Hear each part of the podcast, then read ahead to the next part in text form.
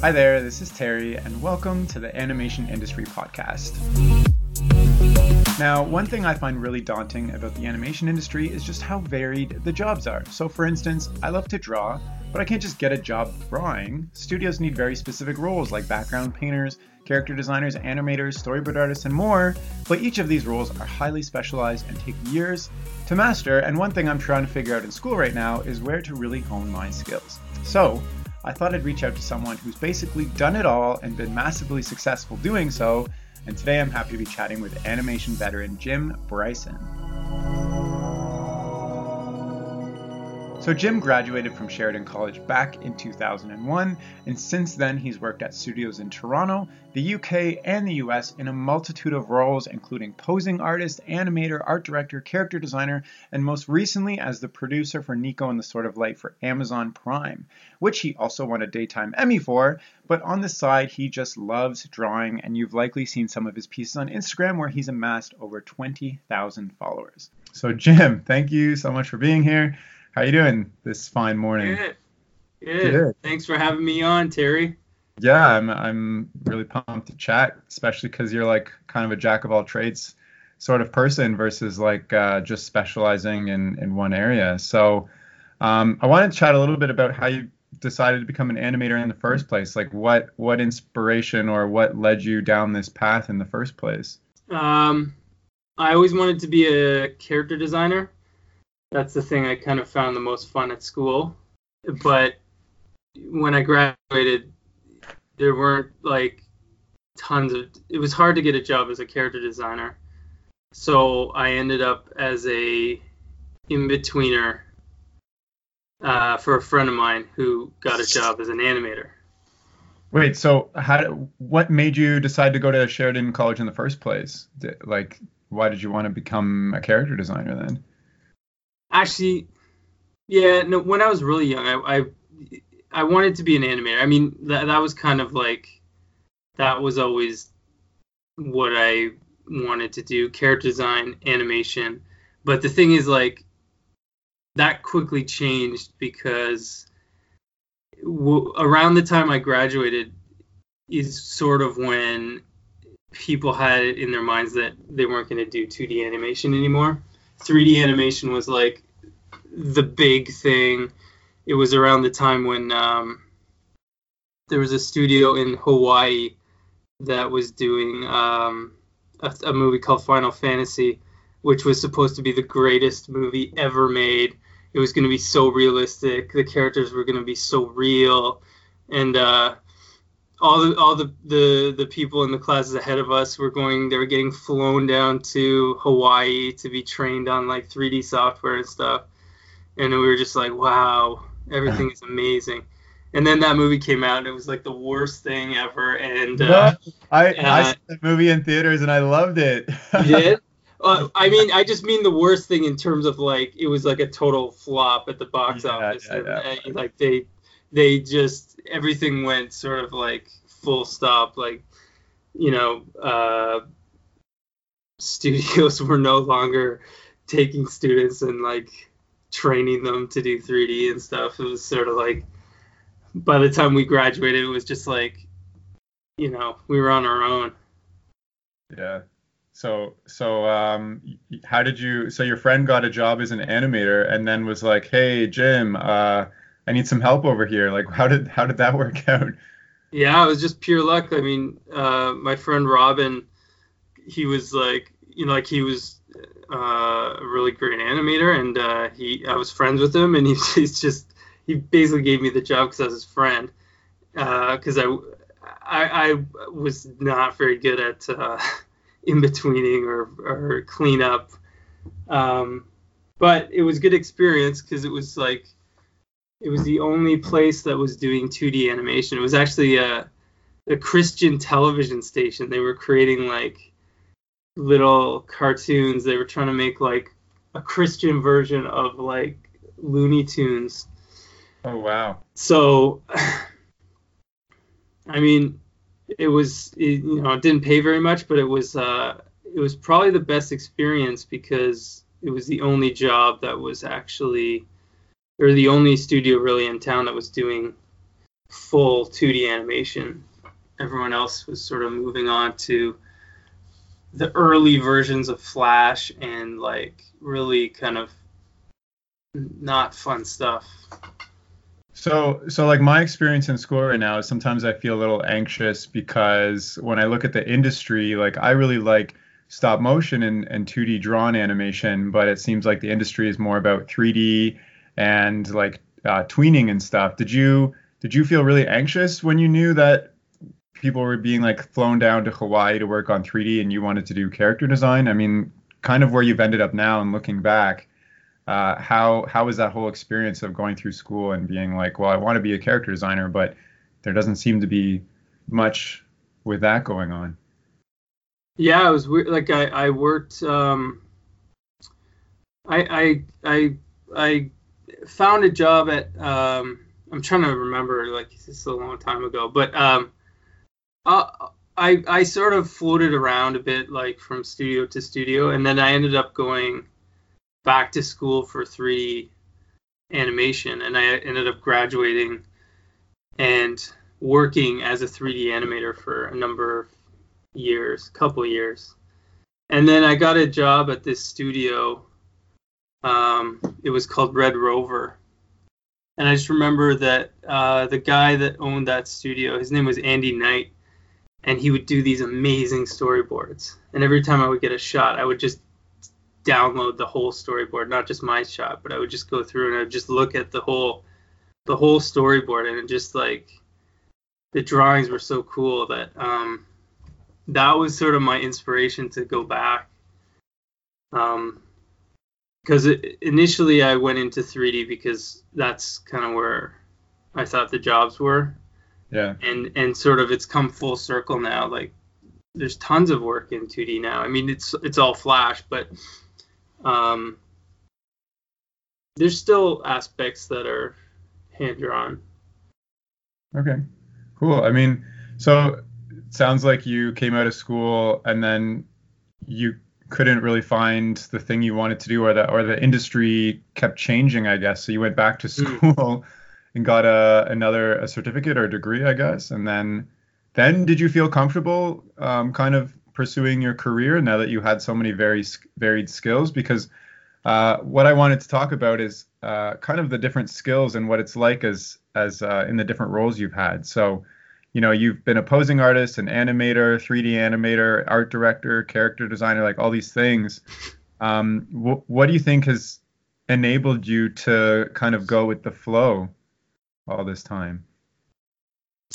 Uh, i mean most of them are just actually i guess like really like like um what i wanted to do was i guess like to make my own little films. And like I always when I graduated I was always trying to pick jobs where I would get to do as much as possible or have the best experience possible not just doing one thing so smaller studios um, I ended up moving to the UK because uh, my friend Adam got like some jobs doing um, these little short films for like Nickelodeon and uh, some other broadcasters over there. So like it was just a good experience because you had to do everything. You had to do come up with an idea, design it, pitch it to the you know the people there, then um, do do some storyboards, take it to the sound studio, record some voices of you acting like a maniac for a few hours, and then uh, animate. You record your own voice. Yeah, yeah, yeah, A lot of them we did our own voices. Some of them we we had to have people, uh, you know, professionals do it. But a lot of the time it was just me and uh, my buddy Adam doing voices. So like, um, that was great experience because you know it was just doing all aspects of production. Sounds like a lot of fun to be to be honest. Kind of sounds yeah like school all over again. Too, yeah, yeah, yeah. Bit. Yeah, um, it was a ton of fun. So how long did you stay in the UK for, working on Nickelodeon shorts? Uh, about three years. Three years. Yeah. yeah. And then you moved back to Toronto, or you went to the US, or because I know you've you've been kind of all all around the place. yeah. Uh, no, I moved back to Toronto. I've never lived in the US. I've done work for U.S. companies, but I never lived there. Um, yeah, I came back to uh, came back to Toronto, and um, oh man, it's I can't, it's hard to remember. Uh, what did I do next? Um,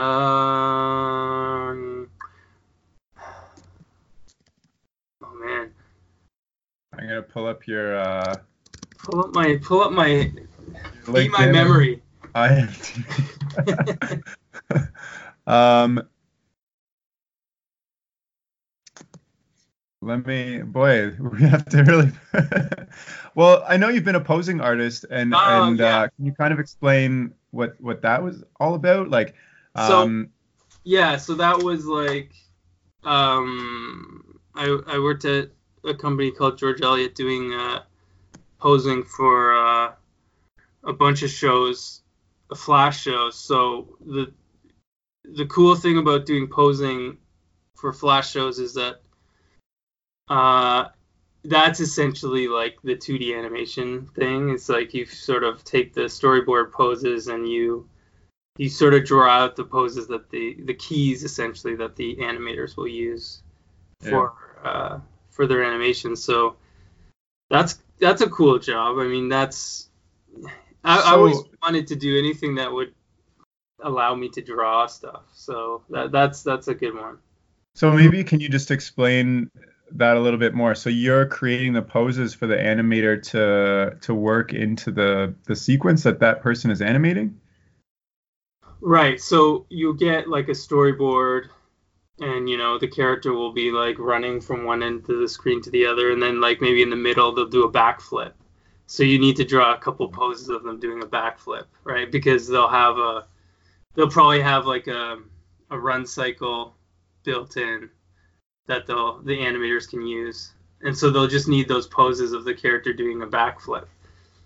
Ah, I thought that was kind of the job of the animator, but uh, is, is that like um is that pretty common to have a posing artist work with a animator, or is or is that like specific to the studio you're working with? Yeah, it's specific to the studio. Some studios don't do that. Some studios leave it up to the animators. Uh, Gotcha. Um, so I know you worked at Cuppa Coffee in, in Toronto, which kind of has like a little special place in my heart because uh, Hmm. they do stop motion. Did you have any opportunity to work on any of their stop mo shorts? No, that's something I've never done. That Ah. stop motion, I've I've never. I worked on a show called Ugly Americans at uh, Cup Right. of Coffee. Right. Did you? Is it? Is it? What? What was your? Did you see anything going on with stop motion while you were there? I don't know. It seems like you were you Uh, worked there for in 2010 and then uh, a couple times. It seems like on a contract. yeah, I didn't actually work at the studio. I worked I worked on my own. I Ah. took I took shots. The first season I was doing um, I was just designing key poses for the animation, and then the second season I was taking like chunks of the show and just doing the whole the whole sequence. Gotcha. Um, so I also know you were an art director at a studio in Toronto as well. Uh, how did you? It, it was at Infinity Quick. How did you uh, land that role? Because um, before then, it seems like you were kind of doing posing and animation. How do you? How did you branch out into that new field of uh, of work? Oh, that was um I found myself in the tech industry through a weird t- sort of happenstance. So, uh, when we were doing Niko and the Sword of Light, the uh, the comic book app, the animated comic, um, I met someone uh, named Dale who was going to be the guy in charge of coding it and uh, we got along really well. We're still friends to this day. I'm still doing some stuff with him now, um, and uh, he was unable to to take on the project because at the last minute he got uh, one of his ideas got uh, funding and um, uh, um, some investors gave him some money to start this company Infinity Quick.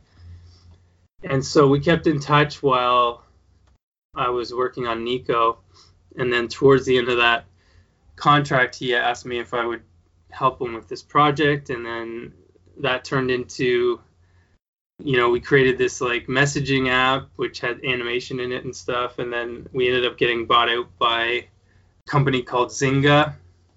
Right. And then uh, I ended up working there, uh, which I mean it was it was great. It was totally different from what I'm used to. It's like a tech company, like uh, they make games and stuff, but I mean it was like it was like working with like computer programmers and stuff, which which is really cool. How is how is um kind of art direction for working on more like animated shows and things different than working with the art direction on on games? Because I know that Zynga does like they have like poker games and and like stuff like that. So that must be at least from my view. I mean, they're the Farmville people too, right? So um, yeah, how it, how is that different? It it was more like just working uh on a small team for a project that was completely separate from the company. Um, mm. They brought us on to do this like top secret thing, which it never ended up happening. They oh, they, no. they they reshuffled so the company. doesn't happen. I ended up it was it was actually perfect for me because like right before we got uh, greenlit for Niko and the Sword of Light, I got laid off uh, and uh, if I hadn't, hadn't got laid off, I would have had to quit. So getting laid off is better than quitting because you get a nice like little package. So it was like perfect. Right, right. So um, would like because you've uh, kind of gone with the flow. It seems like your friend has a connection over here, or you want to work on something over here.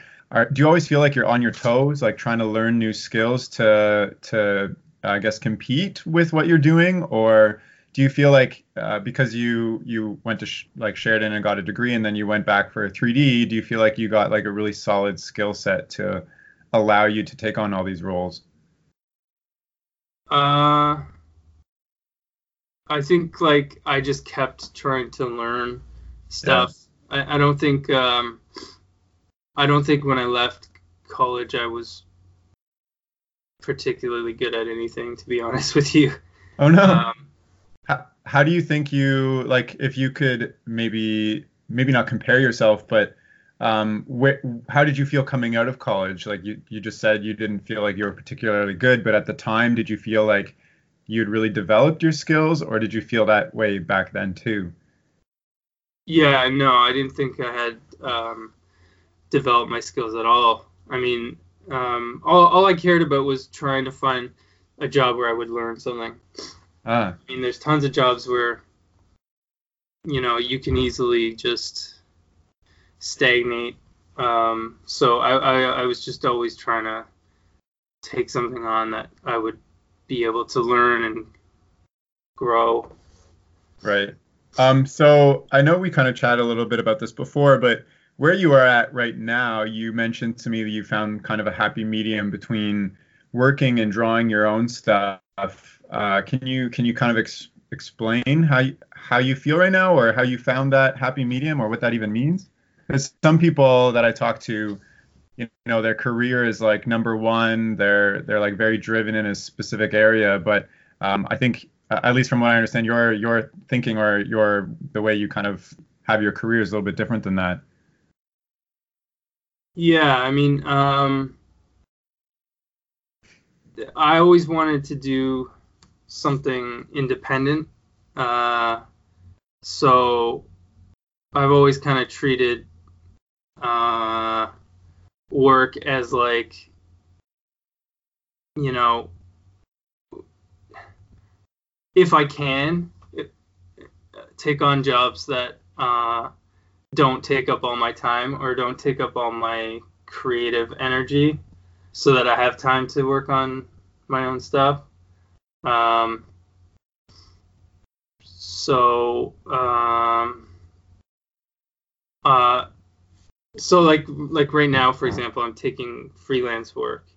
Uh, I'm trying to avoid taking on a full-time studio job just because it takes up a lot of time and a lot of creative energy, and so yeah. if I'm not, uh, I, I want to have time to do my own things. So Um, so do you feel like maybe 50% of your time right now is devoted to freelance and 50% to independent projects? Is that is that kind of how you your mix works?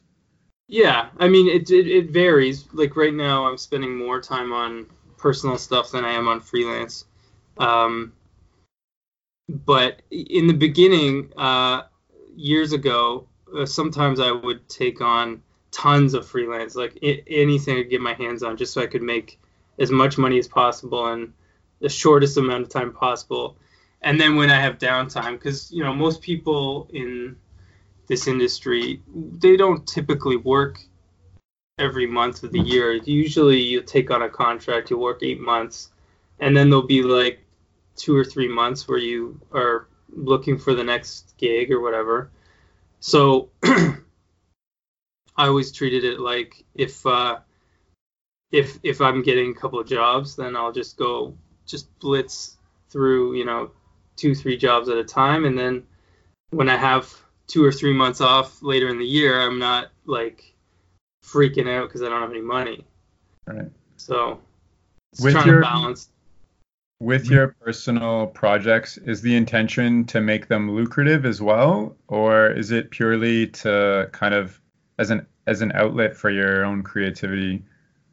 Like, do you and I mean, with Niko in the Sword of Light, which I want to talk about soon, uh, you, I guess the intention was to to turn it into somewhat of a, a business or to make some money off of it, even though it was a personal project.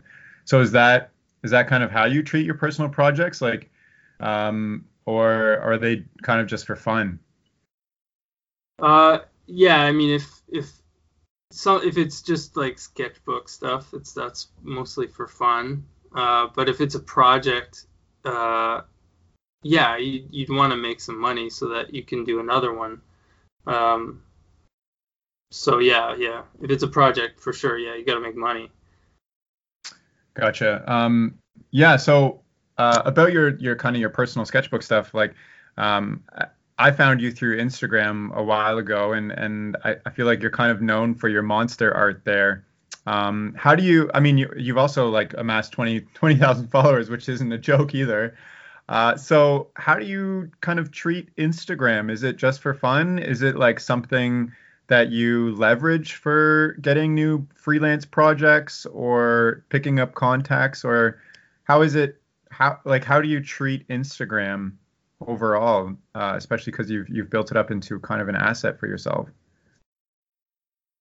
Um, I am treating it like a little experiment where uh, I do something and then I kind of am gauging how people will, will react to it and trying to get a better sense of like the types of things that people respond to and types of things people don't respond like a lot of the time like I'll be like, uh, I don't know if I should put this out. And then I put it out, and tons of people, lots of comments, tons of reaction. And then other times I'll be like, oh, this is the greatest thing ever. And then I put it out, and it's just nothing, right? So, um, yeah, for me, I'm I'm still kind of I'm not really an expert at that, but uh, I'm just trying to figure it out.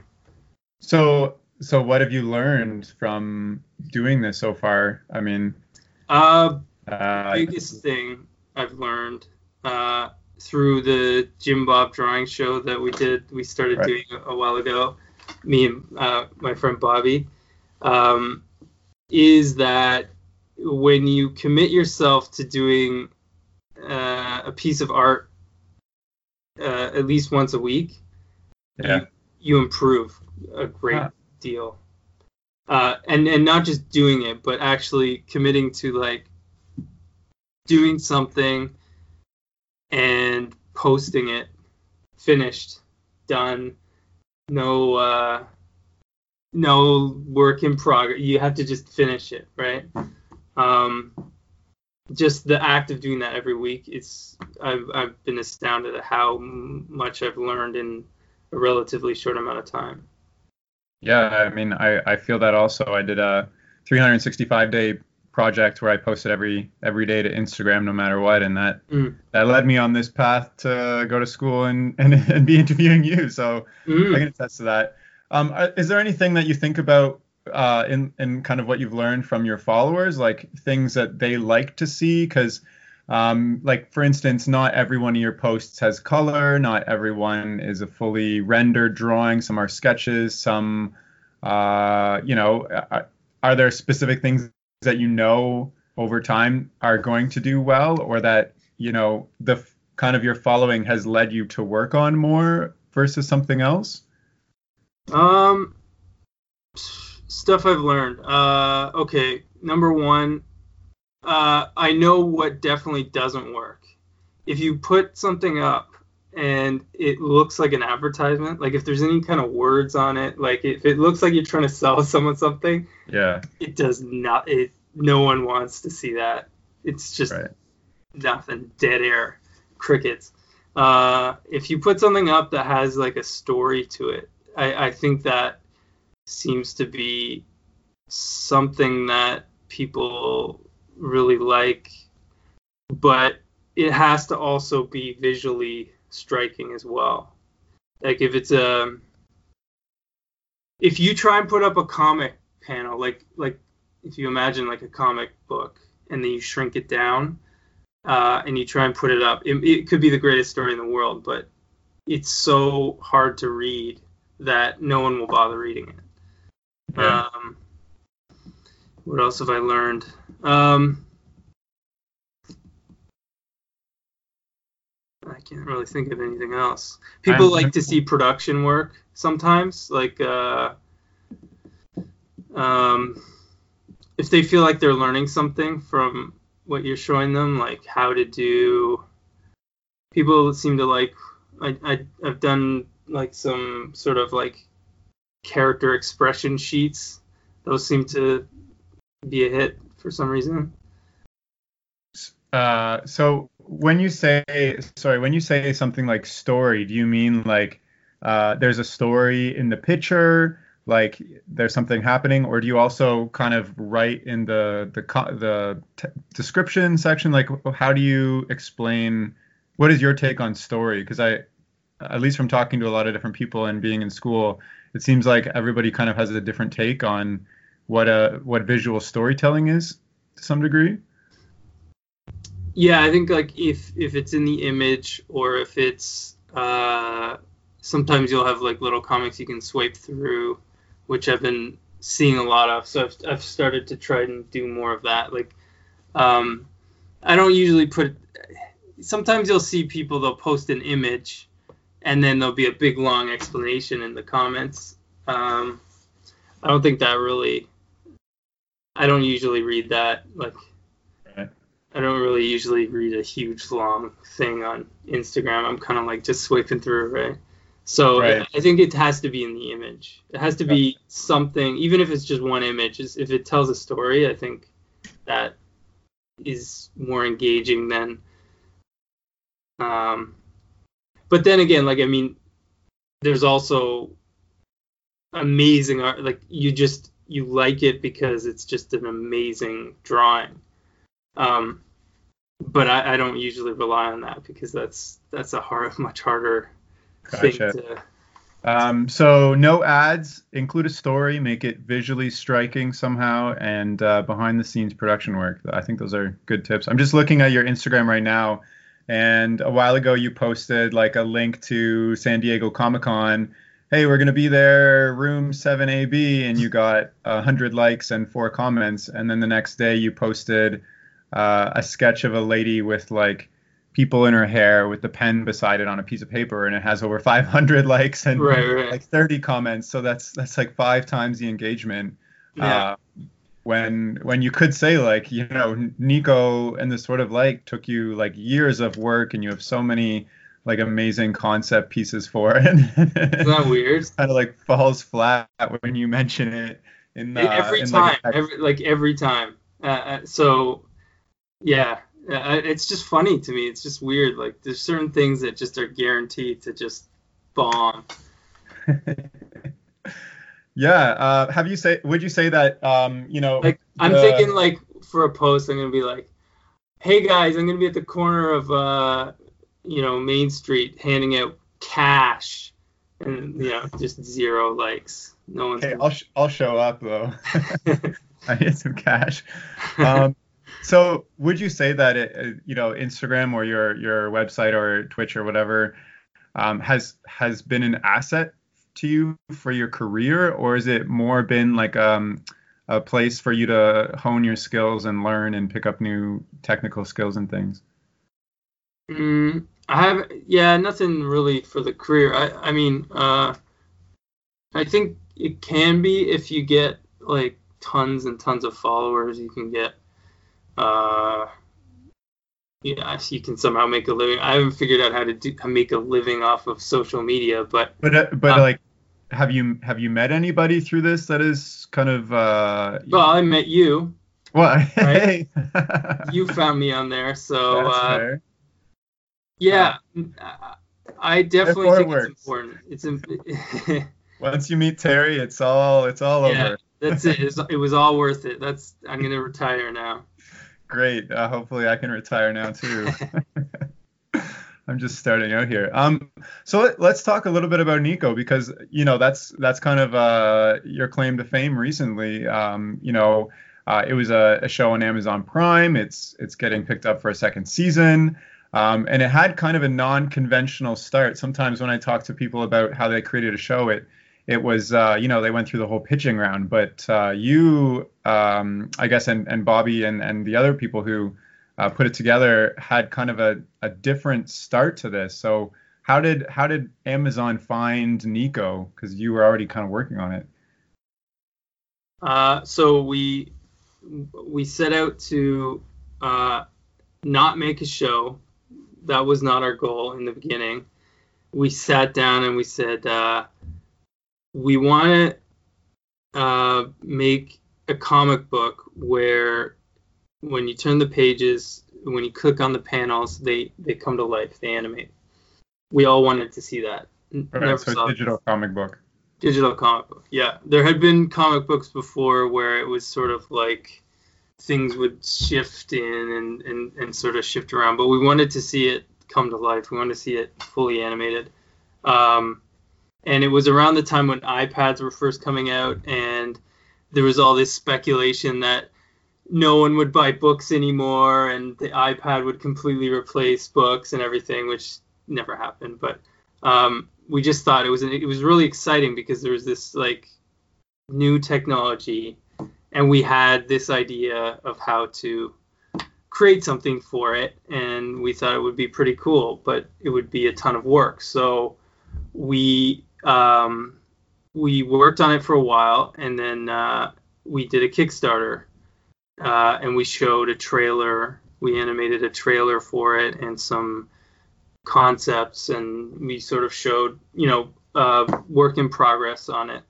Um, but there was still a ton of work to do. So we we raised a bunch of money on Kickstarter.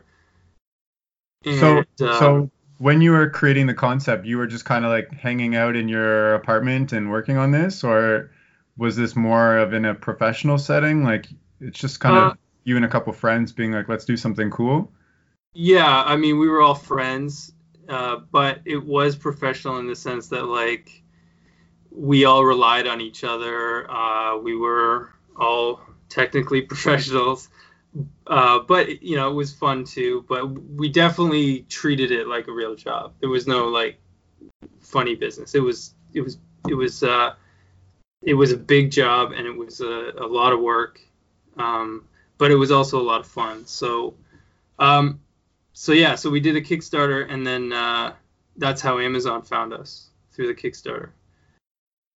Kickstarter is pretty cool if you if you do something that that people respond to, it's really good for uh, publicity. So, like, uh, Amazon saw it because like an article was written about it, or do they have kind of scouts that look for things like this? Do you know how? Possibly. Yeah. We, we, got an article in uh, TechCrunch. Ah. Uh, so maybe they found it on there. I, I, I actually don't know what led them to the Kickstarter, but um, that's what started sort of a really long. I mean, it, and it took a long time. I mean, so we we, I mean, they they saw it on there. We we had to finish the the comic. Then uh, we released it on iTunes, and then we got a feature from Apple, which was like the best. Like like when I think uh, like we released it and like you know we had like a few downloads or whatever, and then uh, and then Bobby just ended up getting this email from Apple just saying like, oh, we would like to feature your uh, thing on our Apple homepage, like just super nonchalant, like, oh, no big deal. Just put on the Apple homepage, and so then that was like uh, pretty awesome because like um, it just it you know it, it made it like around the world like just like that like boom all of a sudden it was like in these Arab countries and like uh, you know like all these different crazy countries like all around the world. So so we did that and then it that you know that came out and everything and then that started the long process of uh, Amazon deciding to make a pilot. Right. And then um, so how how did that how did that what was that experience like? I mean amazon contacted you and you're like oh hey great. Yeah like you guys want to make a show? we're like yeah i think all right sure yeah and then i read something like uh, there were like eight producers on the show what was what was that kind of like i mean did you feel like you had total creative freedom or like was it kind of a like all over the place or uh so th- i mean there's the four like me Bobby, Kei, Adam. We're four. We we we sort of created it, so we that's four right there. And then um, you had the um, Titmouse animation. So Chris and Shannon uh, run Titmouse, so they they were uh, executive producers on the show. So that's six. Then you had the showrunner, Rob, Hoegee. Um, that's seven. And then who was the other one? Did you say yourself already? oh, maybe Ben. Ben, uh, ben was uh, one of the producers. He uh, at Titmouse, he was one of the producers. So that, that that's eight. But uh, it, it wasn't like it looks like a lot of people, but really like it was it was really cool. Like Amazon was really good about like consulting us and everything. So it was it was fun. So what what was the day to day like working uh, for Amazon Studios like uh, or Amazon Prime? Like what was your daily? What did it look like every day? I guess. Uh, when it started off, it was sort of like just having meetings, just discussing what we thought it could be, what we thought the show could be, and Rob, the the head writer, the showrunner, um, coming up with ideas for you know what we could do, uh, and then you know as we would go through the production, we would get uh, scripts, uh, making notes and comments on the scripts, then getting uh, some storyboards, getting cuts of the animatic, just going along like all the stages of production, just kind of uh, making notes stuff like that. So were you doing any of the actual animation or like storyboards and stuff like that, or did you kind of hand that off to a team? So I did some animation on the pilot. I animated the uh, the mugwump, which is a huge toad frog thing. Right. Um, but for the most part, it was Titmouse animation doing like all the animation. Like they, they did all the animation for the whole series. Um, and then I did um, character design on the show. Did you did you want to animate the mugwump, or is that was that like uh, something that was handed off to you? Like it was. Uh, I didn't, but I had animated it for the app. Right. And the the director was like, I don't know if because it's such a complicated sort of character, and like I'd already animated it before, and I really wanted it to look like the one in the app. So I was like, all right, I'm gonna I'm gonna animate, but it took so long. Like I think uh, he just kind of saved like like a handful of scenes for me, and like I spent months just kind of toiling away on them, like uh, in like in my free time. Oh wow! I think it took me like a whole summer just to animate like a handful of scenes. Um, so free time. Yeah, um, forever. so Niko was, you know, it was nominated for an Annie and it won a Pixie and a Daytime Emmy. Um, and and it's renewed again. Like, was there a moment when you knew it was going to be successful? Like, were you like, yes, this is this is like really good what we're doing and unique and different and uh, or or I don't know. Did, did you ever think about that, or is it kind of just like I'm enjoying doing this thing I wanted to do? yeah, I mean, I've yeah, I was enjoying doing this thing. Like, I've always wanted to, you know, make a show like a like a full on show, uh, and yeah, it was it was awesome. Um, we always had a good response from it in terms of like people just would watch it and go, yeah, that was totally awesome, or my kid loves that.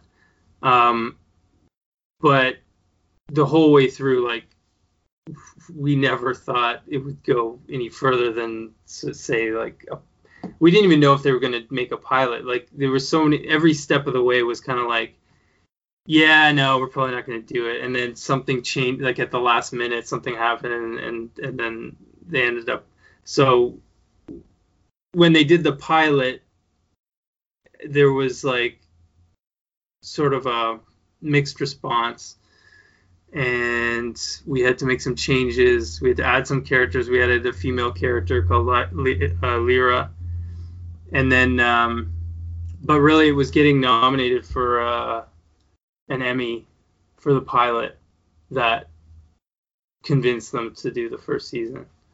Oh, nice. Um, so what does kind of like all that success feel like?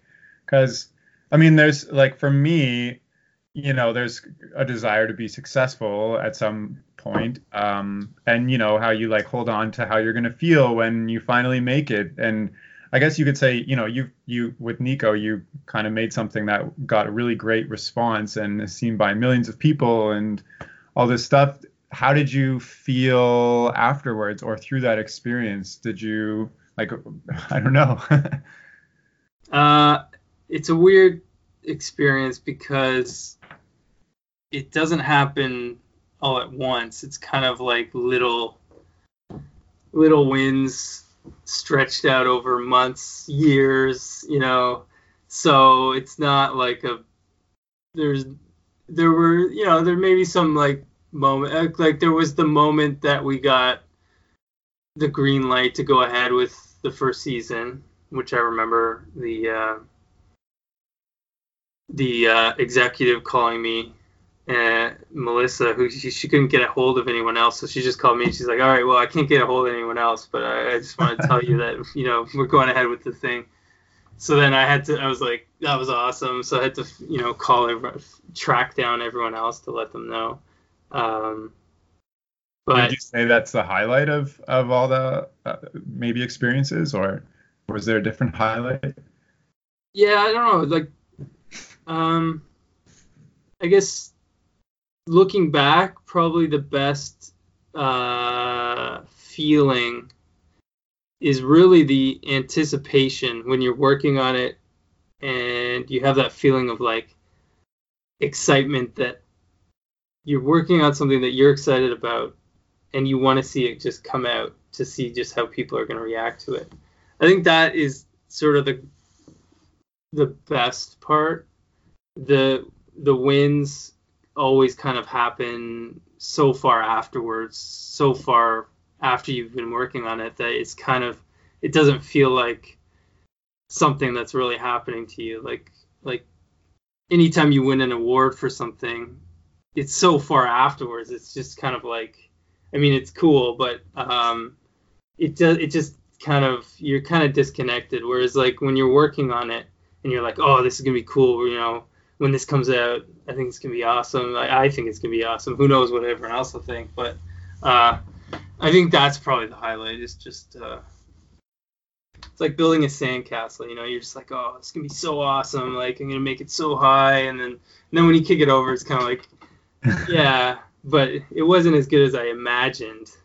right. So the the experience comes in just the process, I guess. Which, I mean, I think that's great. I mean, if you're having fun and enjoying what you're doing, what does it matter otherwise, right? Like, mm-hmm.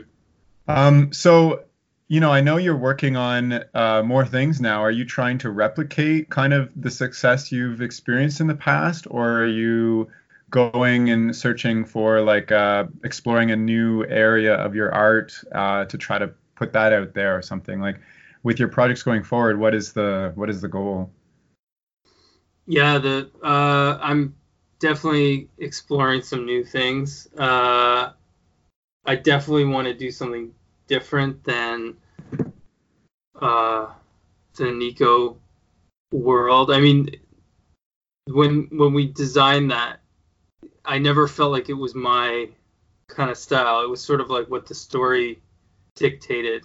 I always felt like it should be kind of somewhat like a familiar, almost like Disney um, films that we watched when we grew up, the Niko kind of world. But then it was like it would feel familiar but be kind of crazy and and alien a little bit. But it would always have that familiar kind of. That's why we always kind of referenced, you know, in in certain some places, sort of like a Disney aesthetic. And now with some of the new stuff I'm working on, it's kind of like uh, finding different I think it's interesting you say that because uh, the creature designs in Niko are so like I can see there's some Disney elements, but the creature designs are like so characteristic and reflective of uh, your art that it's that I find it not at all like that's what I think is unique about the show. Like all the characters or the monster designs are so interesting and unique and huge and all over the place sometimes. Um, but yeah, so so maybe from what you've learned, if you're going to go about pitching another show, or at least just maybe throw some advice out there, how would you like? What are the steps that you go through? So, um, I know we chatted a little bit about this beforehand, and you said kind of pick something that you can stick with long term because with Niko, you spent years and years working on it. So if you kind of picked a, an idea that you just thought was cool for a little bit, you would have kind of burnt out or something. So if if I were to pitch a show or you were to pitch another show or somebody else pitch another show, what would you kind of uh, tell them what to expect and what to uh, put out there? Yeah, I mean, um, uh, I'm definitely no expert on this because there are so many ways that you could get a show. I mean, I just read the other day uh, some guy got a, a show picked up based on his Instagram stories. Um, so uh, was it was it Matt Layzell? Uh, I I can't remember what his name. It was called uh, something Cat Kitty Battle, Battle Kitty, something. Yeah, that's that's Matt Layzell. He uh, published like little uh, anim- animatics to his Instagram for a while with this orc and kitty, and now Netflix has picked him up. So awesome. yeah, that's so great. Like, uh, so so yeah like i mean that's genius right like i mean that is the perfect way to pitch a show in this day and age uh you have you can tell right away like i mean if the, you know if you want to make the show there it is it's on you just have to everyone has a phone there's your pitch uh so yeah i mean it's finding sneaky ways of of of standing out from the crowd right uh, for for Niko, it was doing a Kickstarter. Uh, I've seen I've seen since uh, a bunch of other projects get picked up based on a Kickstarter. Um, so uh, yeah, you have to fi- you, you got to find a way to stand out. You, I don't think you can just do it the normal way of like putting together a pitch bible and and wa- walking into a studio showing them and going, "This is a thing I made." I just don't think it will. It's there's got to be something like where they go, "Wow, this is something I haven't seen before," right? Right. I guess especially if if those execs are going on Instagram and seeing ideas that are already being successfully uh, I guess going viral or liked or whatever. Like if you walk in and you're like, I have an idea for a new show, they'll be like, well, why should we go with your show over all these other like we have a Kickstarter over here that's got like I don't know how much money already in funding. Like if we just put our our backing behind that, it, we know it's got some chances of success versus like this one man show type of thing. Is that is that kind of what you're getting at?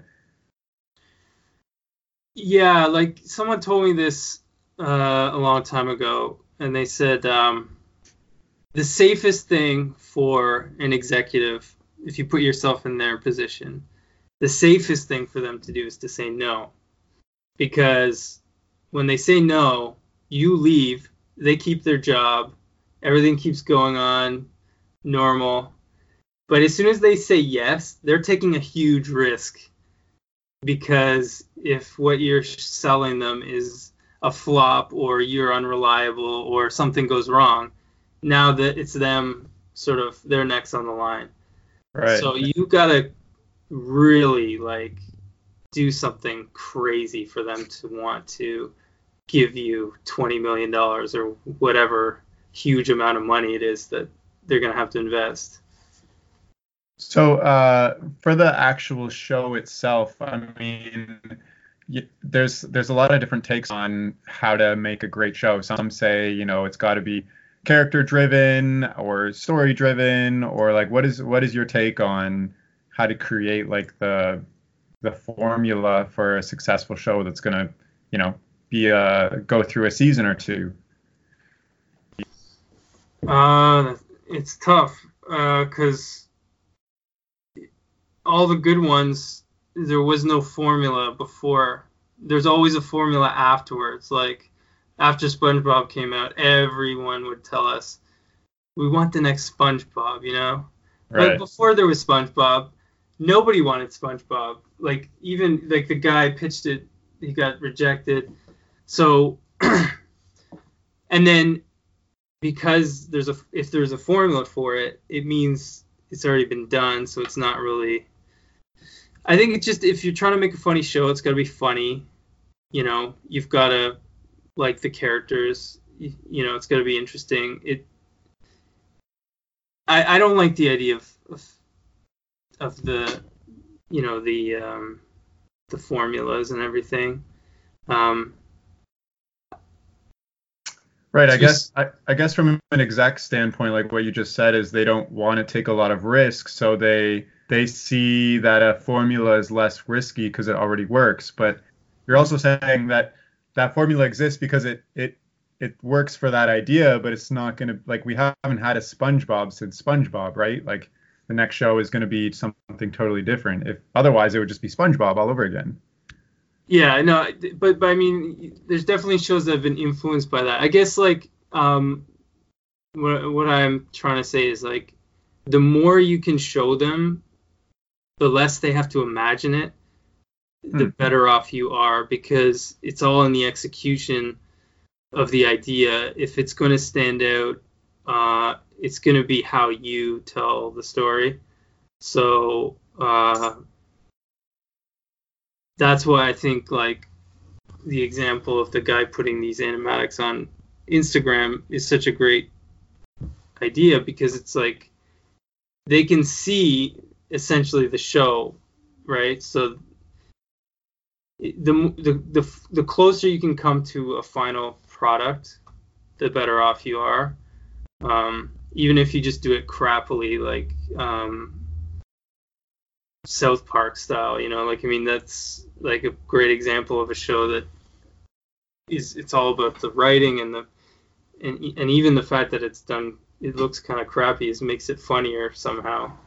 So yeah. um you know I don't know what I don't what was what was the question? we're, we're just we're just talking about how to like if you're gonna pitch a show again, how would you do it? Like what what would you put your faith into to make sure that it gets picked up or successful? I know that your kind of stance, Niko, was like, I'm doing this regardless. So if if other people want to chip in, like Amazon, like sure, help me back it, but it's happening, right? Like, Yeah, yeah, that's yeah. So that was a good example of like we were we were gonna make it anyways, and our goal wasn't even to make a show in the beginning, but our goal was to have something finished in the end. So I think that helped us, and then also the fact that it was a successful app helped us. Um, so that that's a that's a weird way to to do it, but um, like for example, if you can if you can kind of get them to think that this is something that you're making no matter what, it's very appealing to them because it's kind of like then it's sort of like this moving target that they don't if they if they don't act within a certain amount of time they're going to miss it and it's going to keep going and it's going to keep generating steam and, and and getting more popular that's why i think youtube's a really good thing like if you can if you can get something going on youtube that that's why social media is so important right like you can you can potentially build an audience on there. If you can bring an audience uh, along, you can say, I'm not just pitching the show, I already have an audience built in. That's super valuable. Yeah. Because cool. it shows people like it already. Um, yeah, uh, I do. I, I do have some questions based on your experience in the industry a little bit, so maybe we can just switch back to that. So I know that you've worked for studios in the UK and Toronto and the US. Is there a big difference you've noticed about the industries in these different in these different countries? Like um, from my understanding, Toronto and, and Canada is kind of like a service hub for the US, and then UK is kind of like uh, almost like an incubator for like cool ideas. I, I don't, I'm not, not, too sure if that's right, but like you've had experience working in all three industries, so like maybe you can give your take. Uh, so my experience working in Toronto has been that Toronto is essentially service work for, um, you know, there are there are some Canadian shows, but mostly for American shows. I mean, that's just my experience. When I worked in England, it, it felt like there was a lot more um, small independent contracts for kind of weird and interesting ideas. We, there's just different opportunities there for doing stuff that was a little bit less um, uh, like when you work in in Toronto, everything is so. Um, you, the reason the work is here is because of the tax breaks, and so in order to qualify for tax breaks, everything is very regimented in a certain way. So you only get that kind of work where you're essentially doing service work jobs for big productions in the states, generally. Um, so um, that was that. That's just my experience, and then uh, man. So if you if you wanted to work on more independent and creative uh, projects, would you start seeking work in the UK or the US, or would you stay here and just kind of go with the flow and see how you? Because I guess from your experience, you kind of just ended up in the UK, right? Like, but your intent was also to work on like creative things where you could learn. Yeah, I mean, it's just like where the opportunities sort of show themselves. I mean, uh, I think like everyone's gonna have a slightly different experience, but my experience has just sort of been like, oh, here's an opportunity. Let's see where this takes us. But um, nowadays it's different like it's it, like when i was younger like you you didn't get jobs from social media it was all word of mouth it was all people you know so um it's so different now i think like uh going to these conventions like going to uh comic-con and all these uh art related conventions is a good way to uh to find opportunities um but yeah, it's way different now. Way different. Um, I also wanted to ask you about the the Jim Bob drawing show. Um, kind of what was the purpose behind starting that? Because you know, it's also been um, like a an Instagram that has taken off, and and also uh, on YouTube, I think too, right? Like so, and you and you have like sixteen thousand followers on Instagram. So why did you start that in the first place? Because I, I, from my understanding, it's kind of just like a fun little side project that you you do, right? Yeah, it was for fun. We started it. We um, uh, I used to go over to uh, Bobby and Kei's studio, Imaginism Studios, and we would get together for these little like we would just hang out and draw, right? and uh, sorry, it was it was just breaking up there. I wasn't sure if you could hear me. Um, yeah, so we would get together and we would we would just draw, and uh, they had this little thing where they would pull random words out of jars, and I just thought it was kind of interesting because I never did that before. And then we just decided let's let's just record it, and uh, it just it not only was it fun, but I just uh, like I like I said, like you you feel like it's a really good exercise. And then uh, all these people started joining us. Uh, we started we started off with we would record videos, but I mean that's a lot of work. So right now we're just doing the Instagram thing, right. and so um, it's just a fun thing, and uh, a lot of people seem to enjoy it. So I'm I'm still doing it. Bobby's like started his own convention. Have you heard of Lightbox? Uh, yeah, yeah, I have. I also follow him, and he That's seems awesome. like he's always crazy busy with something.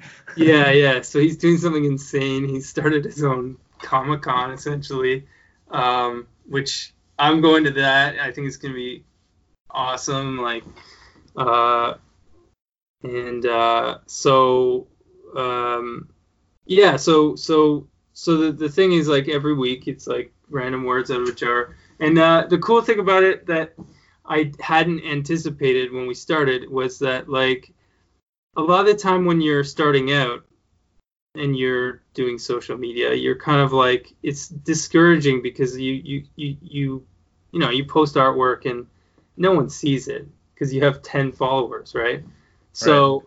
it's cool because all these people uh, have sort of you know there's this little community around it and uh, everyone checks out everyone's work and it's just a cool kind of um, thing where you know people and I get a kick out of seeing all the the artwork every week, all the different ideas. Sweet, yeah. So, well, I think it's uh, that's really cool, and and it's like interesting how you just kind of started drawing and you're getting such a positive response to it. Um, yeah. So I kind of one last question to finish this up, unless you have any kind of extra stories or things you want to share. But it's like we talked a bunch about social media, um, and I know that you graduated Sheridan in 2001 when you know Instagram wasn't really a thing back then. It was like blogging, and then DeviantArt, and then Twitter, and now there's Instagram. Uh, what's your kind of like take on all, all this, and also kind of you know you have to I guess you've had to move around your artistic assets from one social media to the next over the years. Um, and I know you also are trying to like experiment with Twitch and seeing how that's going, and you also have YouTube and stuff. So, what is your what is your take on all this? Do kind of artists keep having to move around strategically to see where all the attention is going, or should you just kind of pick one format and and go with it? Uh, I don't know. Like you've kind of seen it all. Uh, yeah, I mean, I'm definitely no expert on this. I mean, I just look at it as a big experiment, and I just play around with some of the stuff. Like I'm, I'm playing around with the uh, with Twitch because um, it's a way to just show. Sometimes people like to watch you draw, and I don't want to like sit there and edit the videos and and do all this work. I just want to like turn on the camera and then like just draw and then have it just appear on the internet.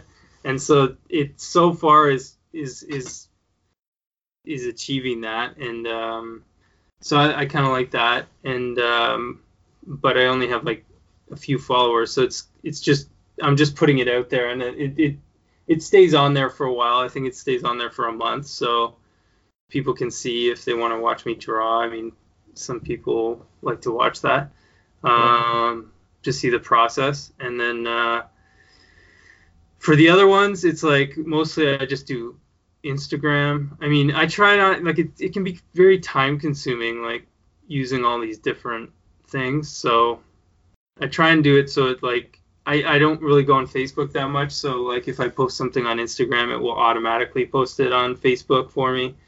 Um, because yeah, you can spend your life just going from one to the other and you know never achieving anything. Fair enough. Yeah. Cool. So uh, unless you have any other s- stories or pieces of tidbits or whatnot, uh, I think I think I've I'm pretty satisfied with our with our right. Um, yeah, no, I'm I, I think I'm I'm good. cool. well, uh, thank you, Jim. Thank you so much for uh, coming on the, the podcast. It's been really great to hear your experience, and uh, I really like what you said about kind of the pitch and uh, your experience with Niko, and and like also kind of how you figured out Instagram. And uh, yeah, I think it's I think it's really cool. Oh, thanks a lot for having me on, Terry. All right. Um, so if you want to get in touch with Jim, uh, I'm going to include a bunch of links in the description to his Instagram, to the Jim Bob Drawing Show, to his Twitch, and also to Niko and the Sword of Light uh, on iTunes and Amazon Prime. So thank you so much for listening, and uh, we hope you tune in again. Thank you. Okay, bye.